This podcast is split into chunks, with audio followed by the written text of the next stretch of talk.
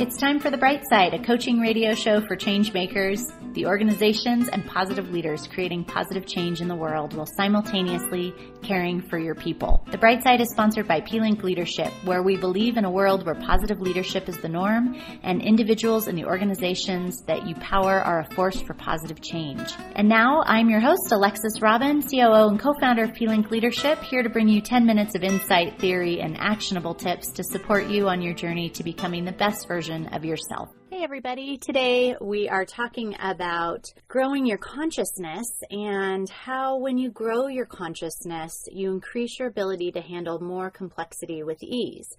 So, for those of you who follow our blog, uh, we sent out a blog this year that had the top 10 things to be focused on for 2018 if you want to improve your leadership. And one of those things was to grow your consciousness. Consciousness can be a fuzzy subject. Uh, I was talking about it last night with my husband, actually, and um, and really, when we're talking about consciousness and being able to deal with complexity, we also want to be thinking about this term complexity of mind. And that doesn't mean that your mind is overly complex or that you're confused because you have too much going on. It's really about the capacity that you have to absorb, process, and gain insights from what's going on in the world. Now, if you have a low complexity of mind, then you're going to have a lower ability to process complexity. Uh, you'll be able to handle more simple things. Um, children, for example, can handle you know, many times can just handle one direction at a time versus a list of multiple directions. Um, some adults I know do better with one thing at a time, but really it's about being able to make sense of things that have multiple parts and um, that are not just a simple item. And as the world grows in its complexity, so does our need to raise our complexity of mind and increase our complexity of mind. So, w- one of the ways we do that is through consciousness. And by raising our consciousness, um, one of the things I'm talking about here, and one of the ways you can do that, is to begin by noticing and questioning your thinking and your patterns of thinking. So, what do I mean by this? Your patterns of thinking are ways that you, um, if you consistently are thinking, oh, you know, bad things happen all the time, then you might have a negative pattern of thinking. If you have a bias that uh, men are better in technology than women, then you may be looking to prove that subconsciously because of a confirmation bias. Um, if you notice that you are constantly thinking, I should have known that, I should have seen that coming, um, that's a potential thinking pattern. And so, really, it starts with just understanding and paying attention to your own thinking patterns. Um, do you get in a loop where you feel like you can't solve things, um, or there's only one answer to something, or for you to be right, someone else has to be wrong, um, versus being able to collaborate? there is uh, there are multiple ways to look at this and so one thing to do is to just reflect you can do this through journaling at night and thinking about what went well today what didn't go well how you know what did i notice about the way i showed up what do i think about that situation you can um, practice it when you read articles or watch the news or tv shows you can notice like what are what do i think about what's going on here what do i think about what the news is saying do i think yeah, you're right? Or do I think, like, whoa, you seem a little biased? Um, just notice. And it's not about judging. So I want to be careful to not fall into that judging pattern um, where you get into a, you know, self kind of judgment of, oh, I shouldn't think that way or shouldn't be that way. Really, just you want to start by paying attention to exactly what um, what you are thinking and what your patterns are. First, just start by noticing. Then, once you've kind of noticed your patterns, then you can start to question. And again, question from a place of curiosity, not judgment. So um, ask yourself, like, does this thought, serve me? Or is it getting in my way? Another way to ask that question is, does this thought help me or harm me?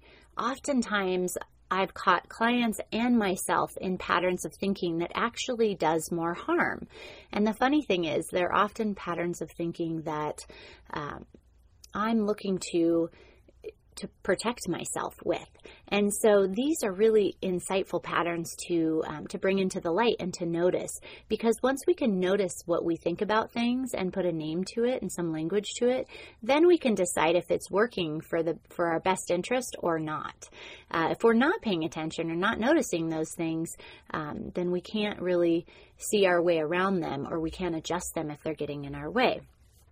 So, um, so that's the first step of raising your complexity of mind and really um, starting to raise your consciousness is to notice and question your thinking patterns and, and the way you go about things. Um, one last thing you can do here is to um, to also notice and write down what are my beliefs about something. Uh, my favorite question this year, which I've been asking myself a lot, and I encourage you, self, you to ask yourself a lot, is this idea of what do I believe about this situation and how could I be wrong? Right? So this creates wiggle room. This allows us to expand our consciousness to engage with different beliefs about the same thing happening.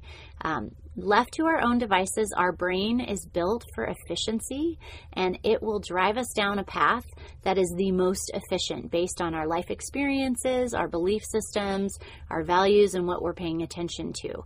So, um, if you want to create more space to open up for more options and ideas uh, about things, therefore raising your complexity of mind to deal with the situation, um, this question is a, p- a powerful one. So again, it's what do I believe about this situation, this person, this event, and how could I be wrong?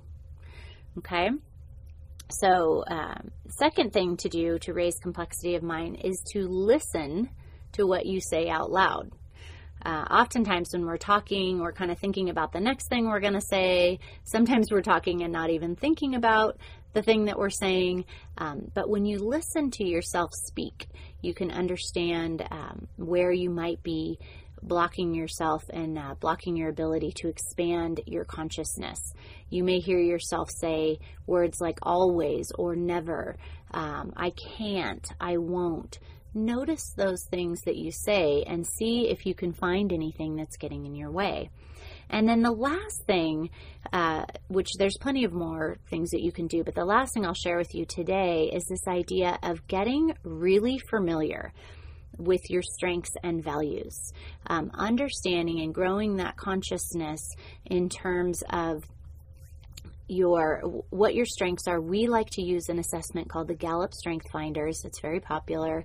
Um, it's inexpensive, and you can do it without having a coach. You can just take the assessment online at GallupStrengthFinders.com and um, and get the results yourself and read through them. They have a lot of information uh, that will help you interpret it and they send pretty uh, valuable reports out with the with the findings and understand like what are you good at and where do those turn into uh, weaknesses when you use them in excess? So, this is something um, our CEO Gretchen and one of our partners, Helen Sampson Mullen, um, worked on a few years back was this idea of the continuum of strengths from absence to excess.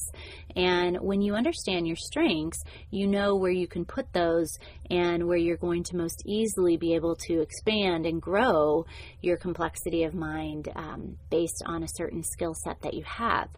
Uh, the second piece is understanding your values because values really drive how we show up in the world and how we see the world, and also how we see people and trust people. So, when we have shared values or shared worldview with someone else, we tend to trust them more quickly. Kind of interesting. So, when you're trying to look at something that's complex, you want to be able to see multiple angles. And the thing that I find as a coach that gets in people's way of seeing multiple angles is their own thought patterns and belief systems. So, understanding your values and knowing what's important to you, having language around that, can be very helpful in questioning your own assumptions and understanding why some things feel better to you and some things don't.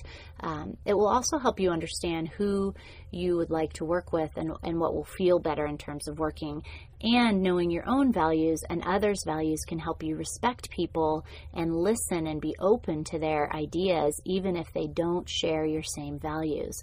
So, um, understanding yourself is a really important piece to raising your consciousness because once you've understood where your own filters are getting in the way, then you can start to really expand your thinking and take in multiple factors, multiple ideas, and see what do I need? Who do I need to complement me? What kind of thinking patterns would help me expand my thinking on this? Um, who else do I need to engage in this project? So, um, that is just a little bit on how you can start to practice expanding your consciousness, increasing your complexity of mind to deal with the increasing complexity in the world today. So, this is Alexis Robin with The Bright Side.